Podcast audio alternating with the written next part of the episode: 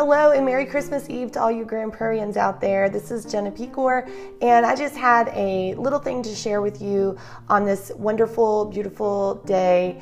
And I found an article, or a little, it's, it's actually a daily news editorial comment from the Grand Prairie Daily News from December 19th, 1976. And it doesn't show who wrote it, but I just thought it was a very good uh, little article that I wanted to read uh, real quick for this, for this uh, holiday season and it's called It's Christmas, Enjoy. An oft repeated expression this time of year is Christmas is for the kids. If that's true, it's only because we adults fail to take the time to enjoy the magic of the season. Christmas is for everyone, or could be if we would just take time to pause and enjoy. And if you haven't stopped long enough to smell the Christmas tree, so to speak, this may be your last chance for another year.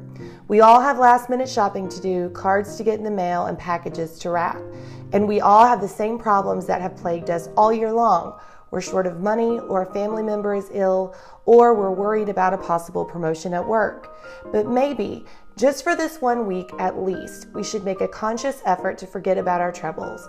Maybe we should make sure we don't lose the substance of Christmas in its myriad details. The best prescription we can offer for a joyous holiday season is simply this relax and enjoy. Sometime this week, take time out and do something purely for the sake of Christmas spirit. Visit a shut in, go caroling, gather the family around the fire and read a Christmas story, or put on some Christmas music and just sit quietly and reflect. Do anything that might rekindle the Christmas feeling you perhaps only vaguely remember. By all means, spend some extra time with your children, help them to enjoy the season, and you can hardly help but be caught up in their excitement. Christmas really is for everyone, but we older folks have to work at it just a little harder. The extra effort is very worthwhile, however. I just love that, and I thought that's from 1976. What was that, 43 years ago?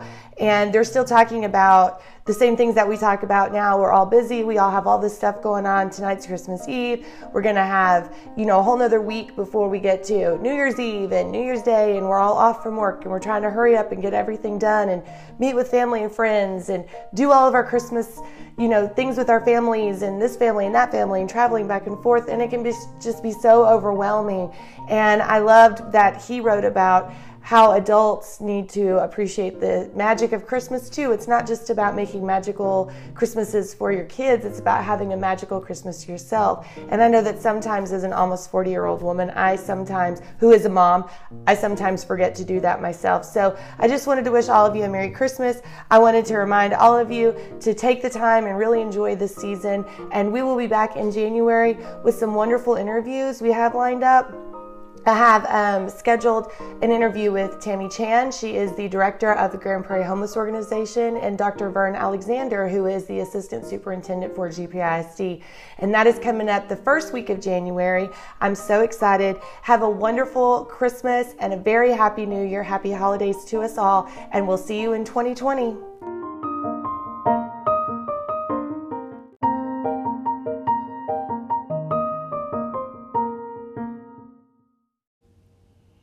Okay, so good morning, and we are here this morning at the Ruthie Jackson Center, and I'm with Dr. Rhonda Brown Crowder. Good, Good morning. morning. We were supposed to be at the Playground Adventures, and the rain decided to wipe us out from that. Which, I mean, it's never terrible to be at the Ruthie Jackson Center. They've got new furniture in here, which is beautiful, but I was really hoping to get over there. I know it's amazing over there. Yeah. definitely go. You've you've been really involved in that process. One of the reasons we chose to go over there Yes, is because of your involvement. So you've been mm-hmm. over there to visit. Um, actually, I've been over there. I guess about three or four times. We did a couple of VIP plays before the um, opening uh, opening day, Uh-huh. and have done a few interviews over there for uh, Channel Eight and some of the others. Oh, wait, I saw yes, that. That's awesome. it was awesome. WFAA loves Grand Prairie. yes, They yes. always do stuff on. I see, the, you know, Mayor Jensen over there a lot doing interviews. I know he's amazing too. So you were were you a part of like were you on a committee to get that? Yes, I was involved, uh, or I, I, guess I still am involved in Mhm. the advisory committee. Mhm. And um, the thing that I liked about our city is the fact that when they said we want to do this for our special needs community, they didn't just go and say, okay, let's put this there and that there and that. This looks good. They wanted to make sure that the equipment that they selected, the whole layout layout of the um, the park was something that was really going to be something that we as a special needs community could use. Mm-hmm. And so um, they asked me, invited me, Rick Herold, uh, former Parks Director, invited me to be a part of that Great guy. I know, it's awesome. As a parent, to give feedback on that. So um, here we are, five years later. Wow. We finally got our park. That's exciting. Yes. So you you say you're a parent. Mm-hmm. So um so you have a you have a son. His name is Caleb, and he is all over the place just as much as you are. I thought you meant literally all over the place because he moves around a lot, but yes, he like I'll see pictures, and one of the reasons, like just to give a little bit of background, one of the reasons I asked you to be on this podcast was just because of how involved you are Yes. in the community. but your son is how old is he? He's 12. He's 12. So I'll see pictures of him with the chief of police. Yes. And, and then I'll see him like, y'all did something one day. It was, uh, was it iFly or Oh, something? uh, it's at Challenge Air, actually. Yes, when we were up like 12,000, Yes, 15,000 feet yes. up. Yes. and y'all are just doing stuff all the time, just as a Yes. family. And um, so, like, this, this park, for those that don't know, it is over off of Warrior. yes, Warrior. Kind of almost by, if you were to go to Prairie Paws, it's kind of over there. Right. Um, and it's in the phase one. Phase one, we just opened phase one, yes. Right. Uh-huh. And so it's, but it's an all inclusive park. Yes. So tell people about it. Yes, okay.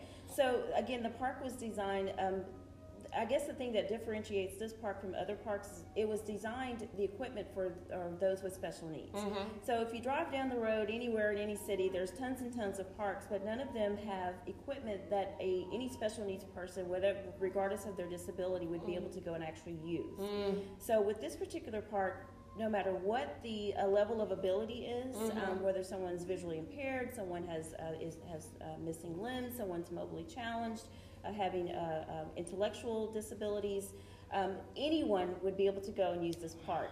And the beauty of it is, is that we are promoting that side by side play where um, Caleb with autism can go with one of his mainstream peers, and if they wanted to go and play together, they would actually be able to play together, and that is what sets this park apart from all the other parks that are out there. You can you can actually take a wheelchair through the entire part of it, can't yes, you? you can. There's a ramp that goes all the way around. There's a wheelchair swing there that um, one of my uh, Miracle League baseball players um, actually came over and, and used it for the first time, and we rolled him on there and got him all hooked up and everything. And the look of joy on his face Ah. was amazing because that's not something he had ever experienced before in a wheelchair to be able to swing. And so yes, he would be. And there's there's a merry-go-round that we can you can roll them out onto the merry-go-round to be able to use that. And it's just there's other things that they can do. There's tactile things that they can touch because you know a lot of our kids are very sensory oriented. Mm-hmm. So we just we took all of those things into consideration so that when they go out there, they can all have a play a great play experience. Isn't there a place um, where kind of like a like a, it's in, where they can kind of go and kind of take just kind of relax for a minute? What is it? I can't think of what it's Um, called. it's actually we haven't. That's that's coming. That's one Okay. of the, the new phases that's coming. It's going to be called a tranquility guard garden. okay. Okay. And you're right. Basically, what it will consist of is because you know a lot of our kids with autism, and maybe probably some of the other special Mhm. needs as well, um, have a tendency to kind of get um, over overworked. I know Mhm. Caleb does. He gets going, he gets excited, and all of a sudden it's like the excitement keeps going, and he's trying to calm himself down. Right. And it's like a little bit of a gap in between those two things happening. So yes, the um, the idea is as we continue to build out is that we will actually have a place where they can go, kind of a cool down area, if you will, where they can kind of collect themselves and have a little bit of quiet time, but still be a part of the park facility and everything, and uh, be able to you know gather themselves and hopefully be able to go back out and play again. Can parents go there too? it sounds, it sounds I awesome. hey, after I, believe me, chasing my son around that park, I, I, I, I gained all my steps for the day, chasing him around the park. And so, yes, I think I would need to be going in there to cool down a little bit too. So, um, so what do you do? I, I know that you um, have your PhD. Mhm. What do you do for a living? Well, I'm a consultant, and basically, what, what that consists of is that I go into different organizations that need someone to come in and do team building and uh, to do leadership training. Um, and, and a lot of my work for consulting actually consists of HR, addressing HR issues. I'm also an HR consultant, and uh, you know, if there's an employee that I need to have a conversation with to say, hey, let's get your, your performance on track, you know, and the boss doesn't want to do it, they call me. Um, but just being able to go in and to help to help them to better their organization. So that's primarily what I do. It allows me the flexibility that I need to Mm. have a flexible schedule to be available to Caleb and, Right. and meeting his needs, and and then being able to be more involved in the community, which I absolutely love to do. So is it your company or do you work for another No, company? it's, it's just me. just you, just Yes. just only you. Yes, Wow. uh-huh. so how long have you been doing that? Um, since well, I guess for about let's see, it's 2009, so uh, 11 years. Wow. Mhm, Okay, so let me get this straight. So you're a wife, a mother. You went and got your PhD, and then at the same time, you were also running your own business. I know. I never sleep. That's, everybody asks me, "How do you do it?" It's like I just, I just don't sleep. I know the Something's feeling. got to go, you know. So it's the sleep, okay? I know the feeling. I was actually um, reading your blog the other day. Actually, yesterday I was reading your blog, and you talk a lot about that. Just about, especially when you go back to school. Yeah. You know, it's not easy as parents. It's not easy as adults when you have a, a job, and you know, to even go back and do that. And when you don't have to have a degree, it's Yes. something you're doing because of your own motivations. Mm-hmm. How do you keep doing it? you talk a lot about that. But Yes, yes. Well, it's it, it was very interesting because when I first started my PhD, Caleb was just barely not quite two years old, Mm. and so at that point, um, he so it's manageable. You know, it's manageable. Right. It's the coursework. You know, you have a little a little more control over how that all works. You know, because it's very structured and everything. Um, and then as he got older, you know, a couple of years later, he was diagnosed with autism. So everything changed. Right. I mean, everything changed, but I was I was had already invested almost four years into the program, or two and a half years, three years into the, to the program. So you're already you're already so far into it. You're like, okay, wait a minute. Yeah. we got to figure this out because I have to finish this. Yeah, you know. talk about the financial um, investment. You've already invested all. Every time that you go back to school, you keep putting more money into yes, it, and yes, yeah, yes, exactly. And and so you, it's a it was a delicate balance because you know having to deal with this diagnosis, something completely new, and, and having to educate myself on autism. I had no clue about autism, no nothing about autism, knew Mhm. nothing about autism, and yet I knew I've got you've got to you've got to get up to speed on this, Rhonda, because your son is depending on you so Right. that you can help to best meet his needs and better prepare him for the world, you know, Right. and everything. So trying to do that and trying to trying to do homework and Caleb sitting in my lap and I've, this, my, one of my favorite pictures is he's sitting in my lap asleep. I'm holding him and I've got one hand on the keyboard, and one arm wrapped around me. there were many, many, many days like that, you know, of, of just trying to get it all done. You know. yeah. I was asking um, because you know, so I was asking doc, when I was interviewing Dr. Alexander. He did the same kind of thing where he was going back to school, where he was working full time. I said, "How did you do it?" And he said. My wife typed up my papers for me, and I was like, "You don't do it by yourself. No, Like, you there's no don't. way." And Yes. so, especially when, um, you know, I think as moms, especially, women especially, Yes. we can tend to maybe multitask a little bit better sometimes. Yes. But it also falls on us to feel responsible to do Yes, everything. yes, So we were talking about this morning as we got Right, here. right, right. Just sometimes the pressure that you feel Yes. to keep doing everything you need to. Right. So was there ever a time that you just wanted to quit? oh, many, many, many times. Um, it, it's just you know, it's it, that process is the most grueling. I, I think grueling is the best word I can come up with that you will ever experience because it just it it tests all your limits. I mean, if you think, okay, I'm really good at this. It, it takes you to that limit, and then you have to go beyond that limit, and you, you have to ask yourself, well, maybe I wasn't so good at that as, as, as much as I thought I was, you know. Oh, really my take gosh. A, take a hard look at yourself, yes. and you know, and then you're getting feedback from your professors, and, and you know, they're they're already already PhDs. They're not going to kind of sugarcoat. They're going to be, well, why did you put that in there? And you're like, oh my god, they're going to what? You know? Well, you were talking about, I mean, you don't really think about the dissertation and the, having to present it and having to have people give you feedback. Yes. I was talking to um, a friend of mine that I just love so much. She also owns a, a couple of businesses, and we were talking about how women tend to be emotional about that kind of stuff, where it's we have to be able to hear the feedback, Yes. even if it's not always positive, and have to kind of dig down deep and go, okay, how can I get better, or how can I improve? Mm-hmm. And um, I think that I, I, I don't like to say that men and women are different in that way, but we kind of are. I mean, yes. because we do. We if you have the positivity and the drive to do something like that, you just think I can do it all. Yes. And then when you, get- I've I've kind of gone through my own personal journey of. No, well, maybe let's learn a little bit more, you know. yes. So Yes. that must have been hard. it, it, does, it, it really does. It's like putting a mirror in your face, and Yes. you really have to be very honest with you. But but at the same time, while you look at your challenges and, and the things about yourself that are challenging, you also look at your strengths, and you're like, oh my gosh, I have math has never been my strong suit Right. ever. And I actually got well, I had a 4.0 in my all of my studies, but not that I'm bragging. Well, I am actually bragging. You know what? I think you should. I'm bragging, okay? but I got a, I got an A in stats, and I never imagined because I've always had problems with numbers Mm. and math, you know.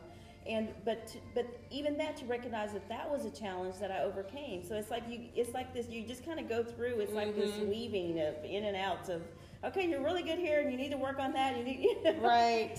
But there's nothing wrong with that. I think it's just rec- we, that's who we are. Well, know? yeah, and when you have that ability, that's when you can grow. That's when you can do a bunch of different things. Yes. And then when you have opportunities that present themselves, like having a child with autism, you rise to the challenge, and you're like, okay, well, we just need to learn about this. Exactly. I just need to figure it out. Mm-hmm, so, so you have not grown up in Grand Prairie. no. So, where did you grow up? I grew up in a small town in West Texas um, called Coleman. Oh. And um, it's I always tell people I have to tell people I reference Abilene because most people haven't heard of Coleman. It's about 50 miles south of Abilene. Okay. And there's about 6,000 people there. So Wow. Yes, I know. That Very small, small. yes. so most of the people that I went to kindergarten with, I actually graduated with. And when does that ever happen? You know, so most people you know got to see them grow up and, and actually follow their lives on Facebook now. So it's like known them all of my life practically. So. Wow. So, when did you move to Dallas or Grand Prairie? Um, I moved here after I graduated from high school okay. and uh, to Arlington to go to UTA. So Oh, that's okay. what started my Metroplex journey.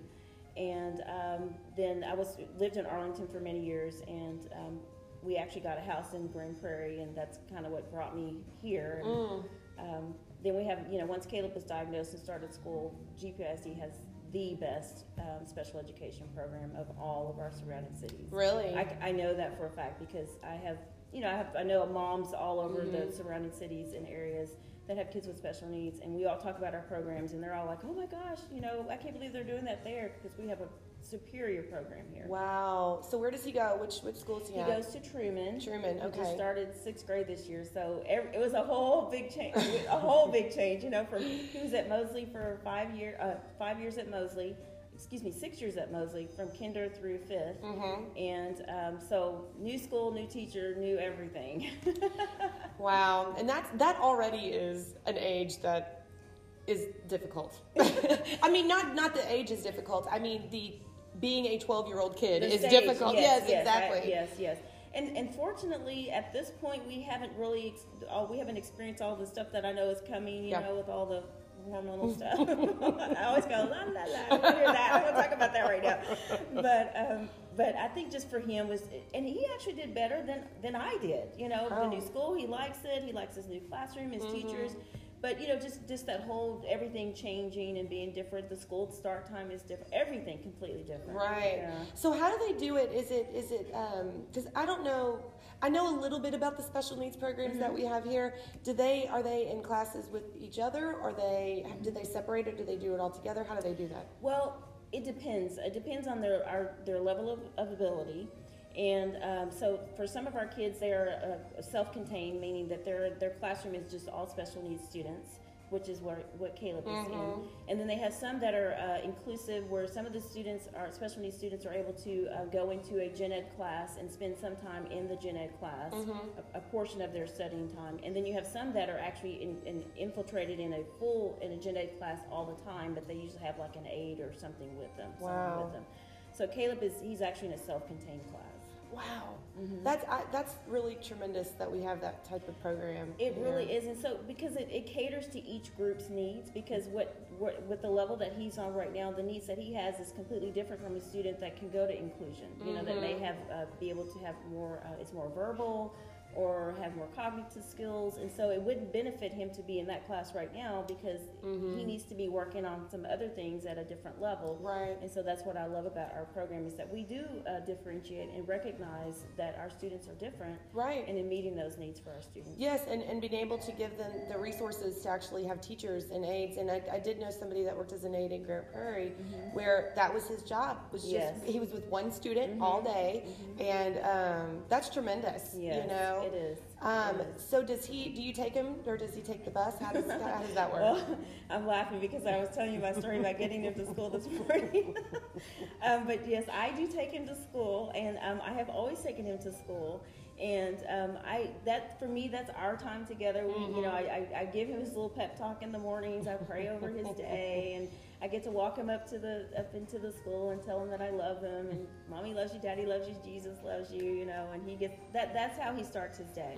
He does ride the, bu- the bus home. It's, okay, at the end of the day, okay, you, you can get home. we'll start you off, okay, but you can get on the bus, okay?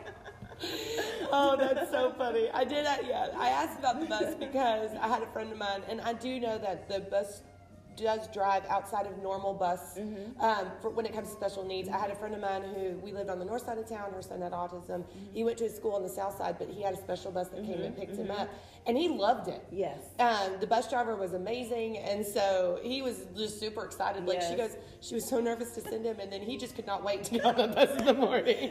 Right, And right. so, but that's nice that you see. That's that's one of the benefits of being able to work for yourself. Yes. Is you get to do that kind of yes. stuff. And you know the thing too is that it, you know I have to say when he first started school, I mean they asked me of course in the first arc, you know, do you want him to ride the bus? No, and of course I said, can I ride the bus with him? They're like, no, but you can follow the bus if you really need to. but but they, his teacher, his first teacher, um, did tell me. She said she said the kids love ride. Our kids love riding the bus, Mm-hmm. and so I realize now that that's exactly the case.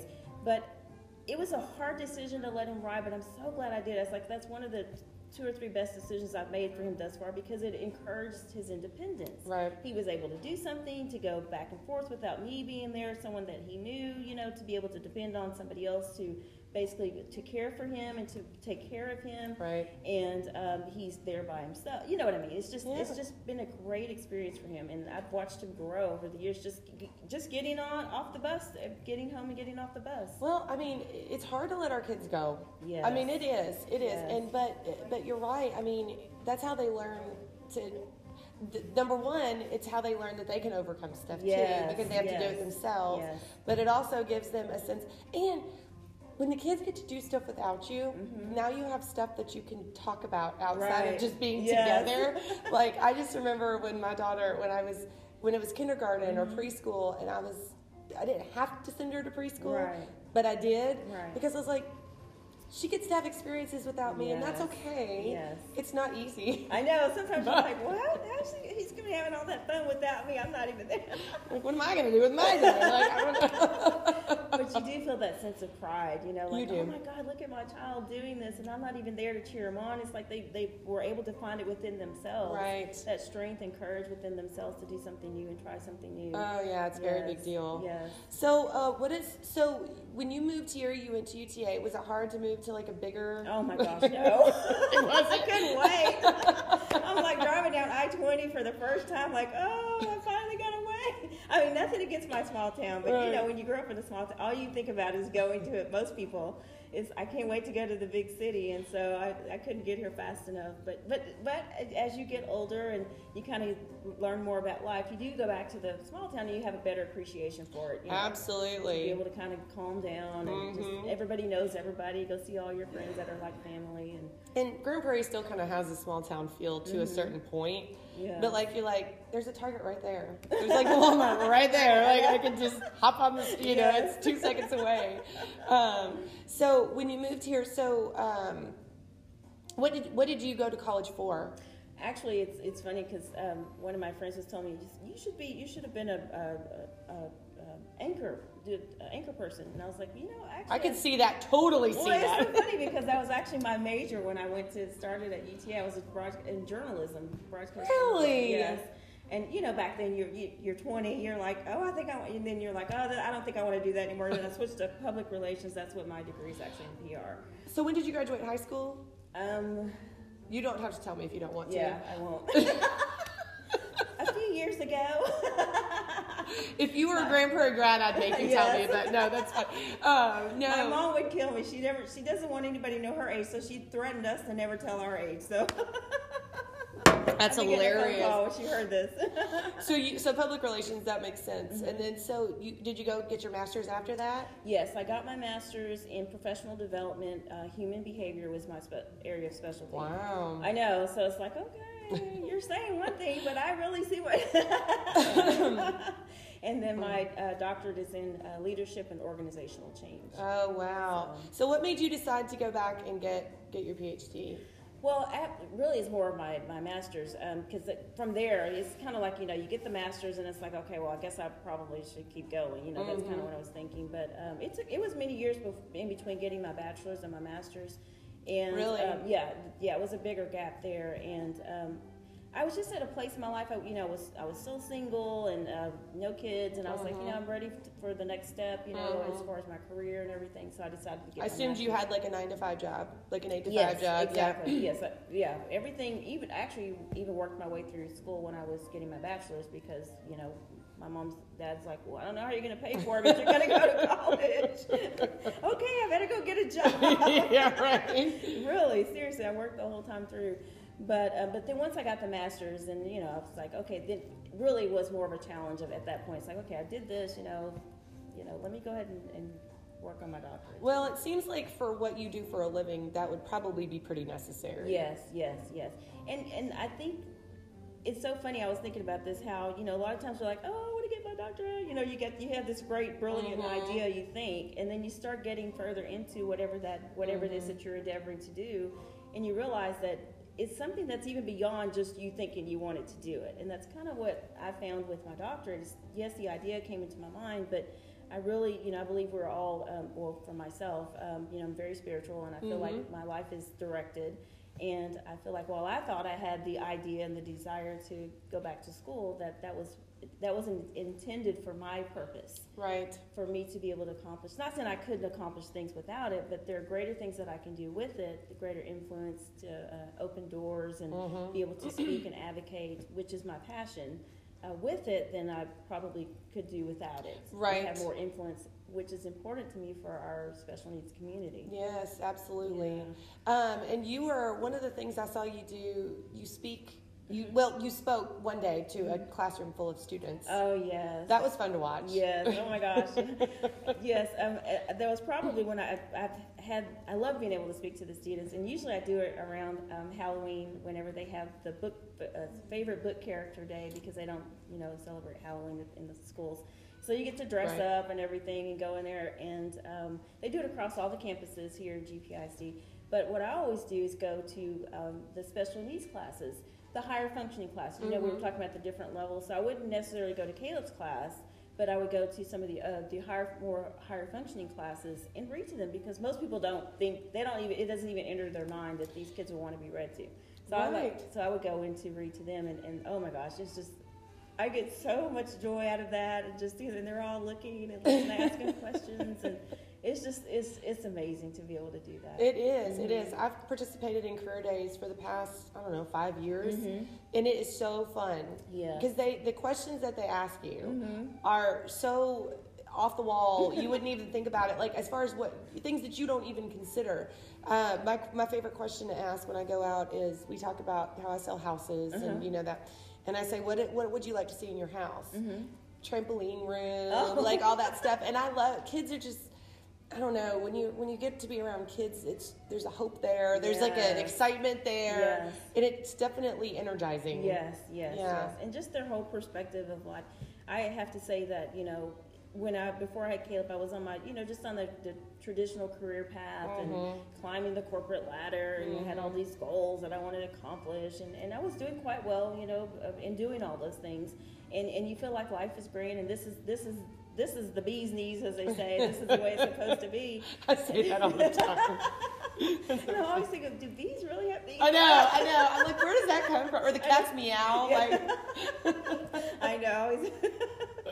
But but then you know it's like Caleb came along and it's like I realized my whole perspective of life was in my opinion, mine was wrong because it's like everything is so the way I see things is so differently now, and it's like it's so much more focused on. Um, it's not. I, I, was, you know, you don't realize how much you're so focused on yourself until, Uh, in, in my opinion, until you have kids, and then you realize, oh wow, you, I wouldn't have called myself self-absorbed, but at the same time, you're like, oh, I, I, I guess because you're just always, you know, That's because you're you get to do everything based on what you want, and it's like. right. And when I realized when I went through my divorce Mm-hmm. is when I started realizing how much I love my child Yes. based on what you're willing to do Yes. to make their your your child's life happy and Yes, better. And that sometimes means that you yourself don't always get the things that Right. you want, but. It doesn't. It doesn't necessarily mean that you're miserable. It doesn't mean Right. you're unhappy. It just means there's a whole other level of it's just like when you're trying to teach yourself how to do something new. It's just a different level of love. you know Mm-hmm. What I mean? Just a sacrificial love. yes, And- sacrificial. Yeah. thinking the same thing. Yes, and it's you know I'm a spiritual person too, and you know uh, I believe in God, Mm-hmm. and and it, you you have a dif- different understanding and relationship with God. Yes. I feel like when you become a parent. yes. You're like, oh Lord, was I really that bad as a child? Because I mean, you know, I must have really tried your patience because you know you get it when you have your when you become a parent. You're like, oh. So Yeah. sorry for all those times. I must have worn you out. That's funny. So were you always like civically because you're very involved in the community? Mm-hmm. Were you always like that, or did that kind of happen? I think it just it, it kind of happened gradually over the years, and it wasn't so much that I set out to say um, I want to be involved in the community, but um, as Caleb has gotten older, I have I have I've had to become more involved because I want to do everything I can to help to, as I said, to make life better for my son and to best prepare him for this world. And then I don't also advocate uh, for him, but I also advocate for our special needs community. So that means, you know, uh, being available for meetings at the um, at the Ed Center with the special ed department, and being that parent that they can call and say, "Hey, can you speak at the school board because we want to get this new facility for our kids, and we need a parent to go and, and speak from a parental perspective." So I'm that person, or uh, being involved with the Playground Project and and uh, doing those countless hours of volunteer time, hours to so that we can help to uh, raise the money that we need to be able to get this new park that we just have recently opened and continue to build it out. So it's really more of a. Um, I, I, I'm, I'm very service minded. I'm very. Uh, I have a ministry of helps. It's just a natural thing for me to want to help. So it's actually a good combination of being able to help and then also I, I also like to work. I can't go somewhere and not do something. So it's like okay. So I'm like okay here I'm, I'm, I'm going to volunteer and I sign up for all you know things. But all the, the end goal is to make things better for Caleb, to make things better for our community, to make things better, special needs community, and also for our city. You know and everything. Yeah.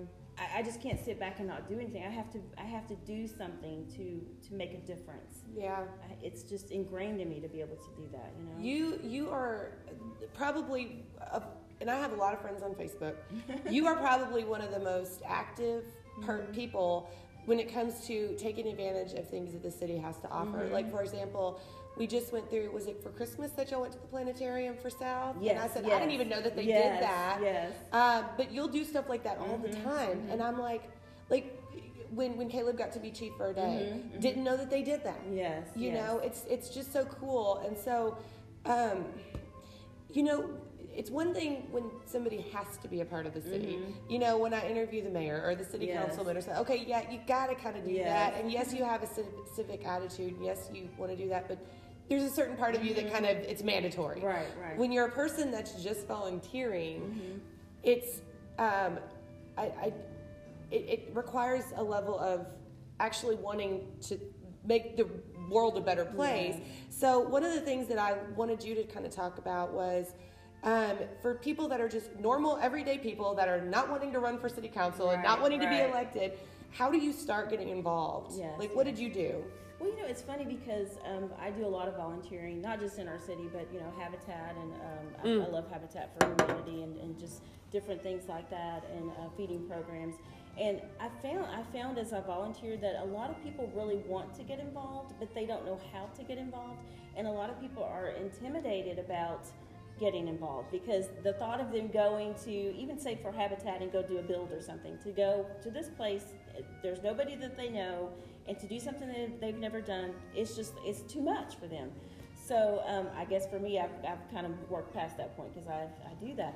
But I think that usually, and that's why I like to post a lot of the things that I do like that because mm-hmm. not to brag, but to help people to say, "Oh my gosh, Dr. Crowder went and did that." And then a lot of times they'll call me and say, "Hey, I want to go with you the next time." Right. And then they'll go with me, and then once they do it the first time, then they get past that fear, and the next thing you know, that they're volunteering. So I think that it's just you know if you've got a friend like myself, somebody that does it regularly, that you can maybe do it with the first time, mm-hmm. so that you can get past that to do it that way. Or you know they have different volunteer organizations that you can sign up with. Um, sorry, I don't have any off the top of my yeah, head, but um, you know, you can go and sign up for those. And a lot of times, it's people that are just like them that have never volunteered before right. and just want to have a new experience. But I just encourage people to find something. Find something. You know, there's meals. There's all kinds of things. If you want to work with the elderly, mm-hmm. if you want to work with children, if you want to work with your hands and building, you know, there's tons and tons and tons of things yep. to do. But I think we all have a responsibility to do something, not just to walk around, you know, just just sucking up air, if you will, you know, but we all have a responsibility to, to do something. And yes, we're all busy. And maybe they don't have time to volunteer as much as I do and be as involved as I am, but there's still something, even if it's just one thing that you can commit to doing, and it'll make a difference. It will. Mm-hmm. It will. And I think sometimes people have the tendency to not do something unless they're asked. Yeah. But I don't think that people really understand that when you are trying to run a nonprofit or a commission for the for the city or whatever, mm-hmm. you you hope that people will come to you because you yes. don't have time to go ask everybody to go help you all the time. Right, you're absolutely right. Yeah. Yes.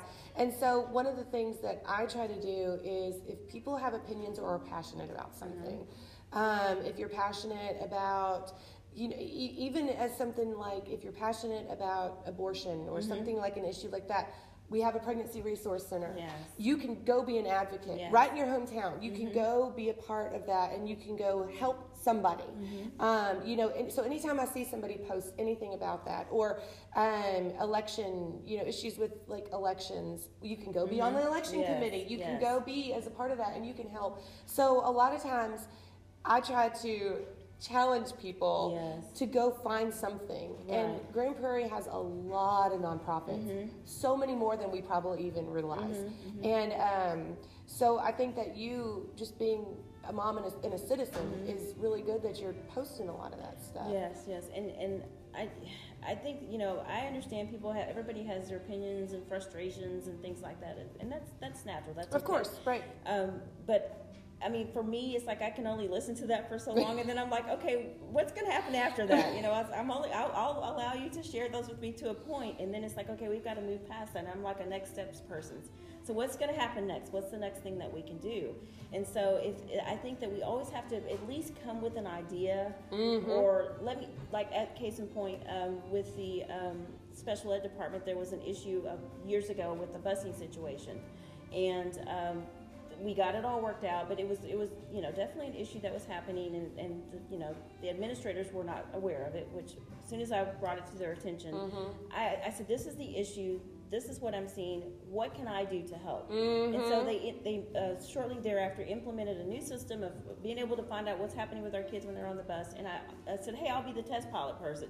So my point is, is that you know, bring it to if it's something that needs to be brought to the attention of whomever, bring it to their attention. But then don't just leave it there. Say, okay, what can I do to help make this better? I'm I'm offering myself, my services, to work with you all to make this right. better for not just my son on the bus, but all the other kids that are riding the bus. right. Home, and, you know. and I think, and I think with social media being as it is, it's very easy to instead of talk to the person that's responsible for the issue yes.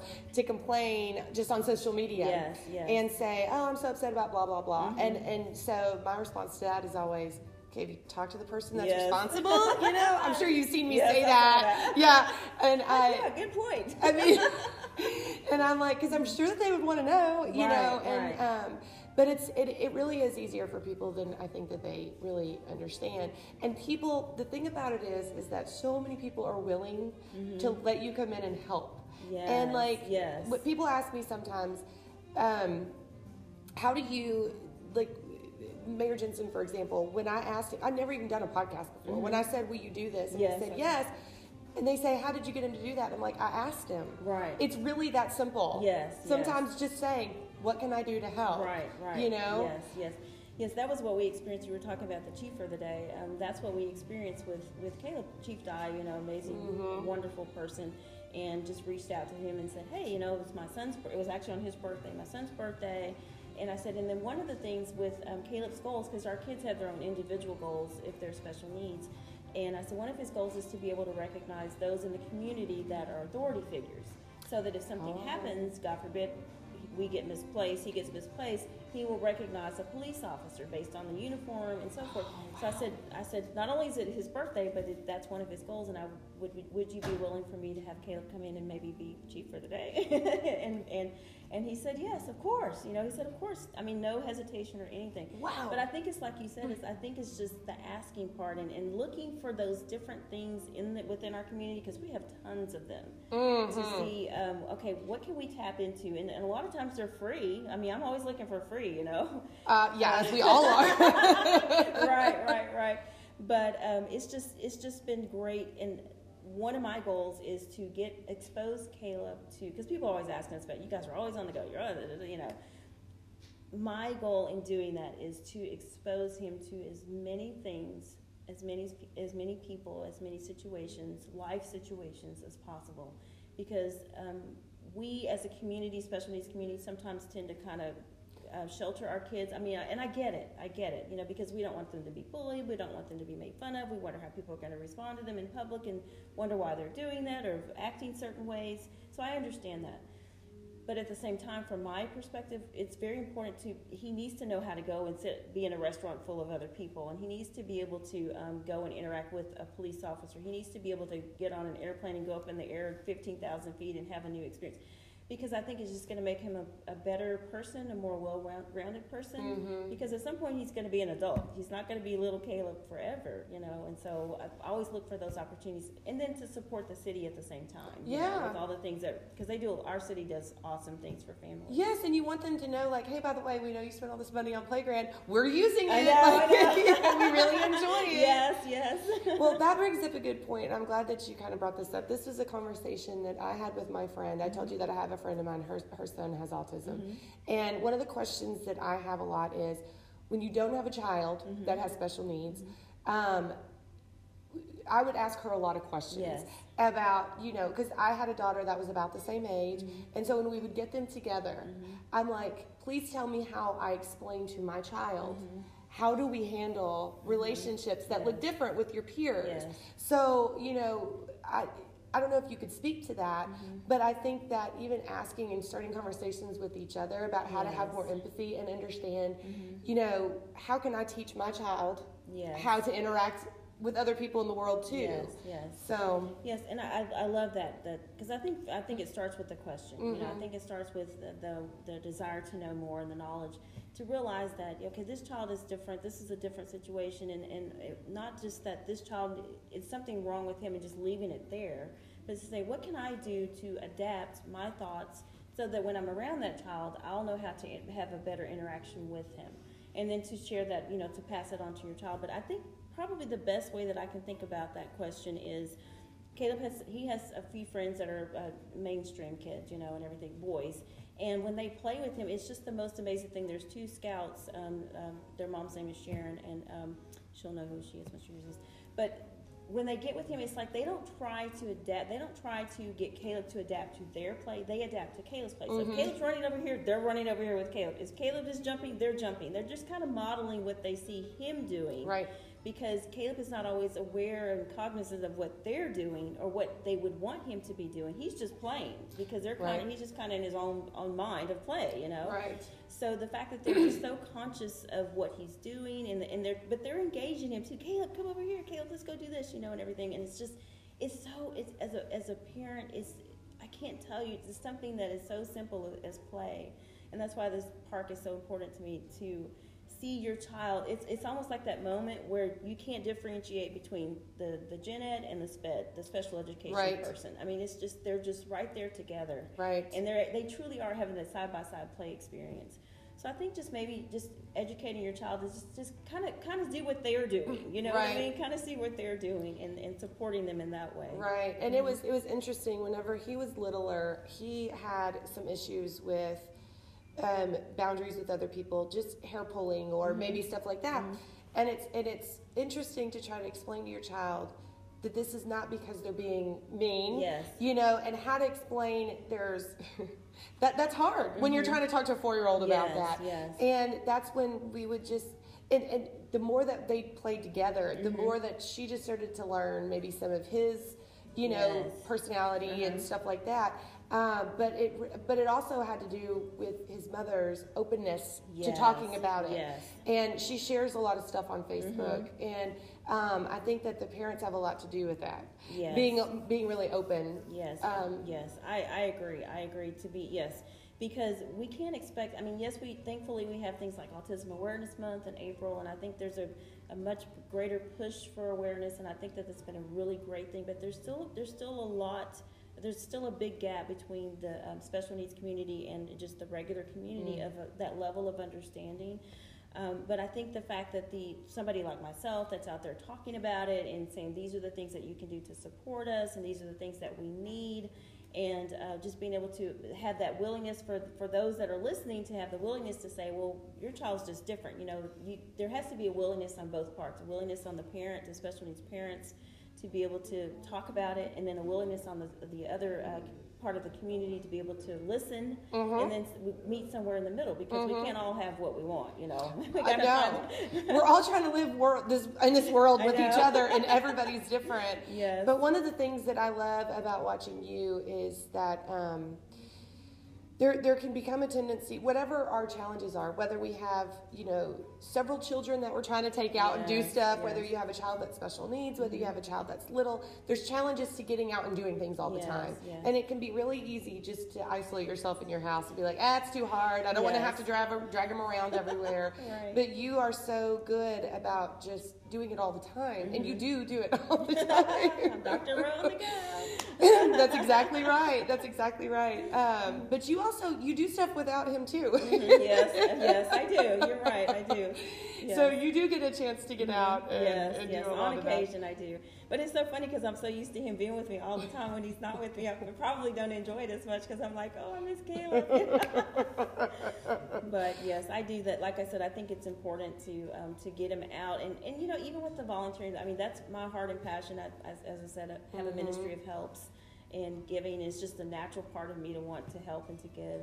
And um, even though Caleb has his, his challenges with autism, I, I still want to I, I still want to believe that I'm instilling that in him because every time I volunteer, a lot of times, especially with play, Playground, he's mm-hmm. with me. Mm-hmm. You know, he might be sometimes he might be helping me hand out stuff, sometimes he might be sitting, but he's there, and I want him to grow up with that mentality of. of I remember my mom was always we were always somewhere helping Yes, people. yes. it's very very important. to It me. it absolutely Yes. is, and I mm-hmm. think that with children, they need to see us working. They need to see what it looks like that we work. They need to see what it looks like that we volunteer. Mm-hmm. They need to see what it looks like as we talk to other people, how we Yes. interact with them, Yes. Mm-hmm. and how we are able to compromise and to come to a greater goal. And whether or not we say those things to them, Yes, they see yes. it. We're modeling it. Yeah, Yes, absolutely. uh-huh. And um, I was talking to uh, Jeff Copeland. He was talking about how he his uh, Sandy used to take him around all the time to all the different events that she was doing, and she never said it out loud, Mm-hmm. Right. but it just became a part of his DNA, like as an adult. And I didn't think about that with my own child, but I thought that's exactly what I'm Mm-hmm. doing. Is she sees me, Yes. you know, do that. Um, so speaking as far as because you're a business owner, you're an Mm-hmm. entrepreneur. How difficult is that for you? As have you found it to be challenging? You mean as far as the Starting a business and running a business on your own. Yes, I mean, you know, of course, of course, there's always those challenges. Um, because you know, you're. I, I think the main thing you're just constantly having to tweak it. it I guess if, if it was somebody else's company, you just kind of go in and do what they tell you Right. to do. But if it's your own, you're having to tweak and you're having to say, okay, well, maybe I should have taken this this um, this pro- taken on this project, or I, it looked good at the beginning, but now I've got all these other things that I um, am accountable to Oh my gosh, yes. you know.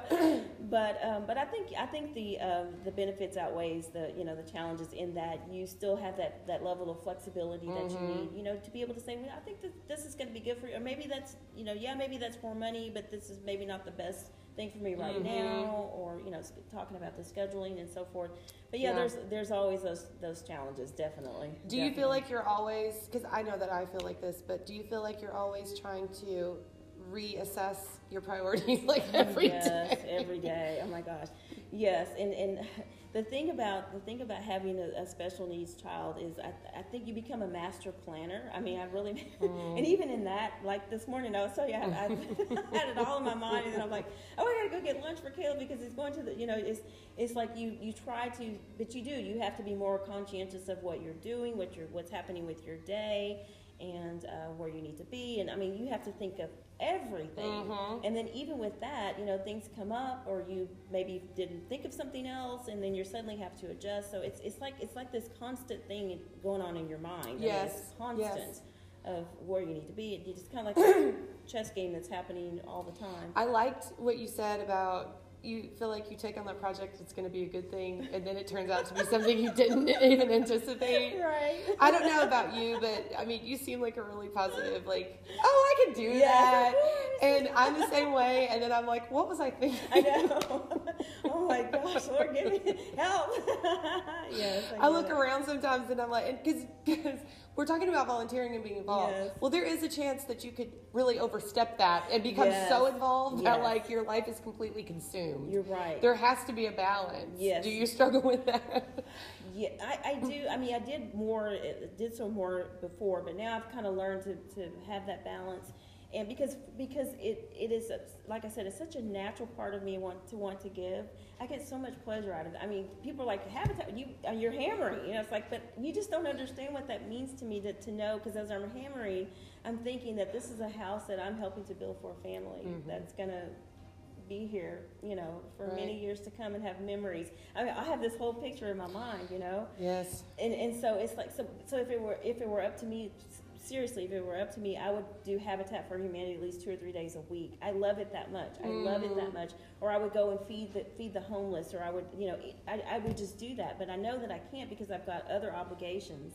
And everything. So yes, I have to really kind of reel my. You know, I'm signing up online for Habitat, and I'm like, okay, wait, Rhonda, look at your calendar. You know, you know, have to. Okay, I'll take it back. You know, but but definitely having to be more aware of okay i love to do this but i also am obligated to uh, you know my son is my number one priority and of course my home and my husband and so forth so and and even the word no i don't know if you do you struggle with that that's also Never. No, I'm just kidding. That's all the time.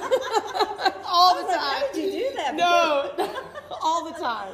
Yes, I think for me that's probably the bigger challenge than even even the overextending myself from the things that I enjoy Mm-hmm. doing. You know, it's like the volunteer as I mentioned is is when people want you to do something and you really want to do it, but you really know you should say no. Especially when they see that you are a very good person to work with, you're very outgoing, you're very positive, you're very capable. Like when you become that person in your community, Mm-hmm. Yes. You start getting asked to do a lot more stuff. Yes, and then you have to say, listen, I would love to do that, but I cannot. Right. Mm-hmm. There's no way that I can add another thing. I'm learning that now. yes, yes. and it's not been easy. Mm-hmm. Um, do you find that, um, does your husband, like, Do y'all have a lot of conversations about that? Or did he know this about you? Yes, he actually. I probably yes. He, he knows, and the thing is, is that he um, he he encourages that because he knows that that it truly gives me so much joy to be able to Right. to go out and help, and so we really rarely have an issue where he's like, well, on occasion, of course, he's like, well, what? I thought I was going to get to do, you know?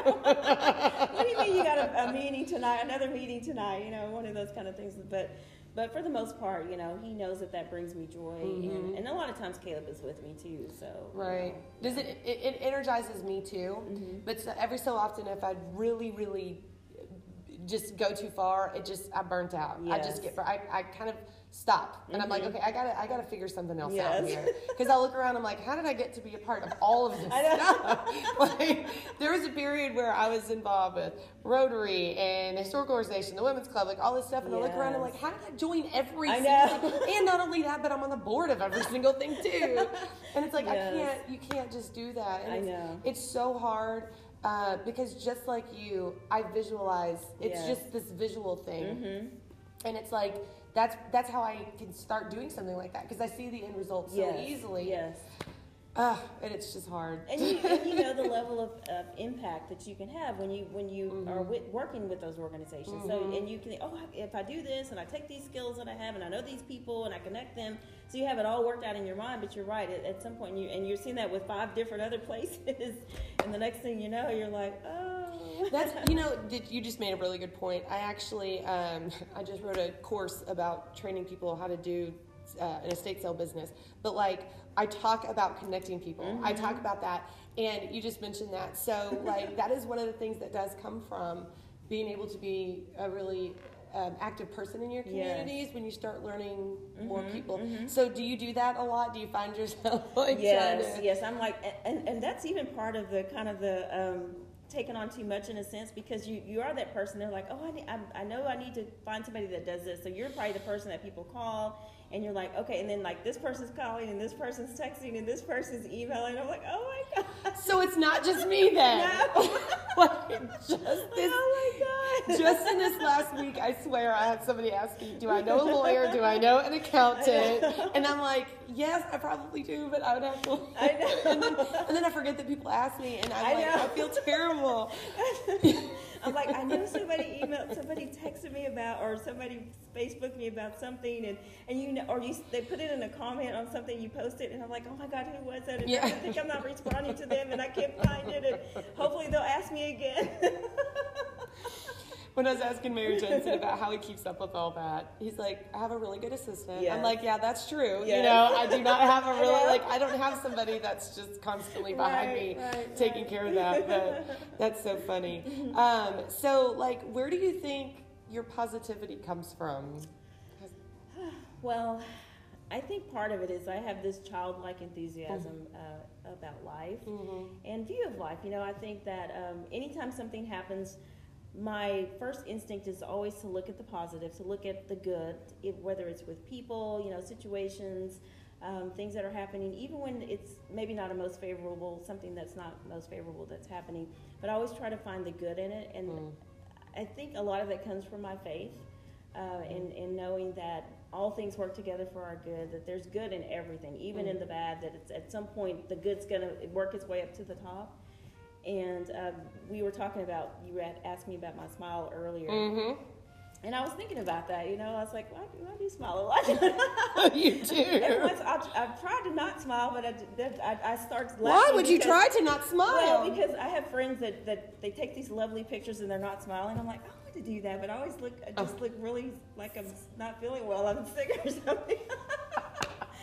but but one of the things I realized when you asked me that question, because I really thought it, I was like, you know, I think a lot of times, obviously, I'm smiling a lot of times when I am truly happy.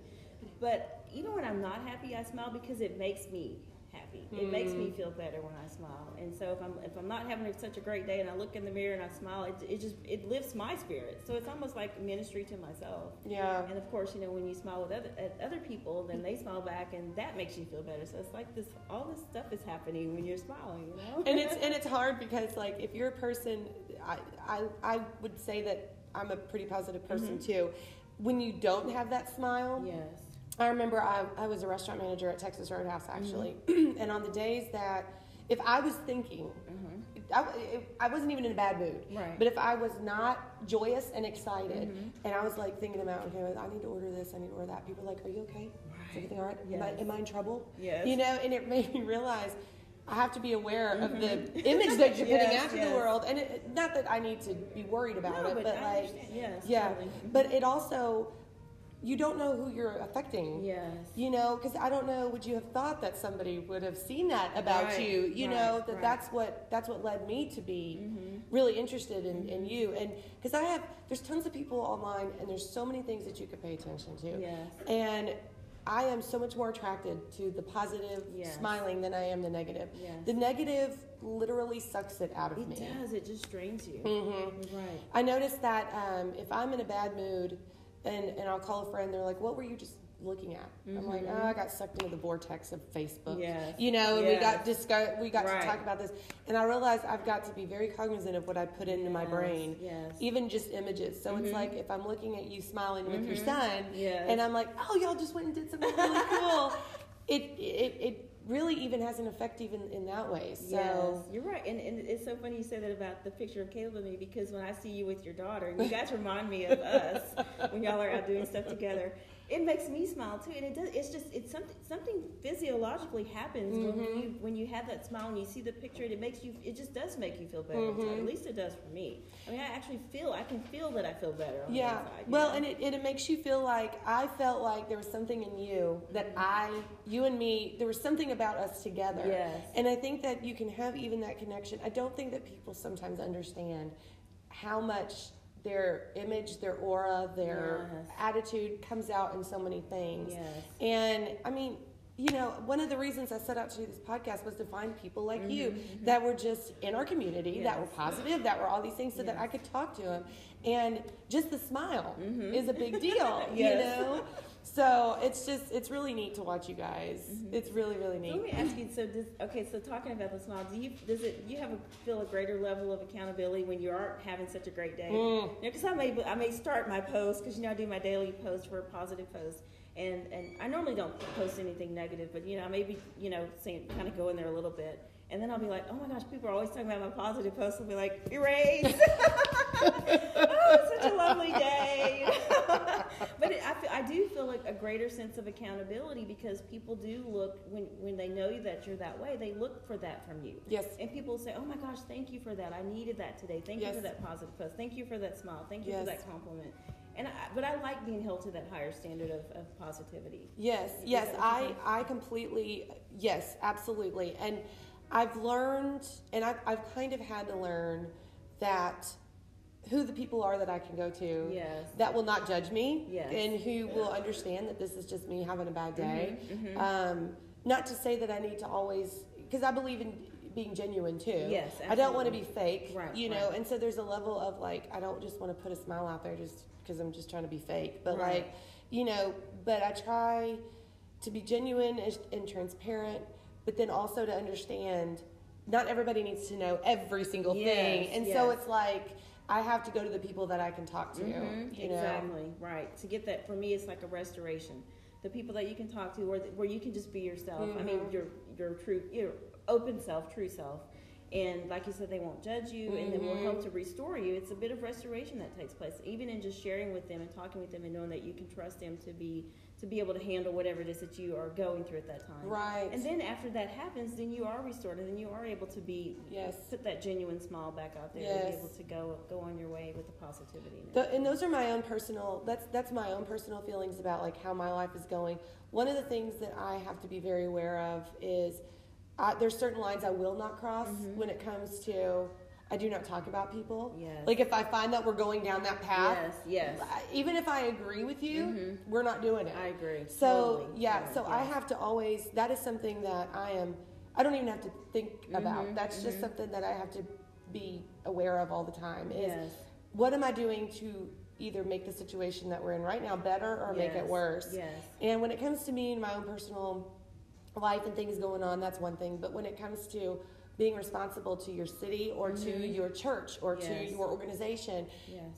I, I just don't go there. I don't know about you, but no, I agree. I agree. I mean, and making fun of people. I mean, I have. Yeah, there's different things too. Because it's. I mean, to me, it's like, what is there any profit in this? Mhm. And if, if the answer is no, then don't do it. you Right. know, other than just make just being mean, Right. mean spirited. You know. Right. Uh, how's this going to help the other person? How is there going to is it going to benefit them in any way? You know, or even even in the things that you say to people. You know. Yes. Um, and even with the people that are like elected officials in our community, Mm-hmm. and even with people like that, sometimes I have to take a step back and be like, yes, I understand that people have opinions, Mm-hmm. but I also have to understand that these people are regular people too. Yes, yes, and they yes. have put themselves on the line. Mhm. So, like, I try to be really, really cognizant about that. Yes, But I agree. You and I get along really well. Oh, yeah. I knew that we would. I know. I knew that we would. Yes. But I just want to thank you so much for coming Oh today. gosh. I really How appreciate fun it. this been? I Thank know. you. I know. You need to come co-host with me I sometime. know, I would love that. That would be Yeah, I awesome. would love that. Uh, thank you so much for joining You're me. welcome. Thank you.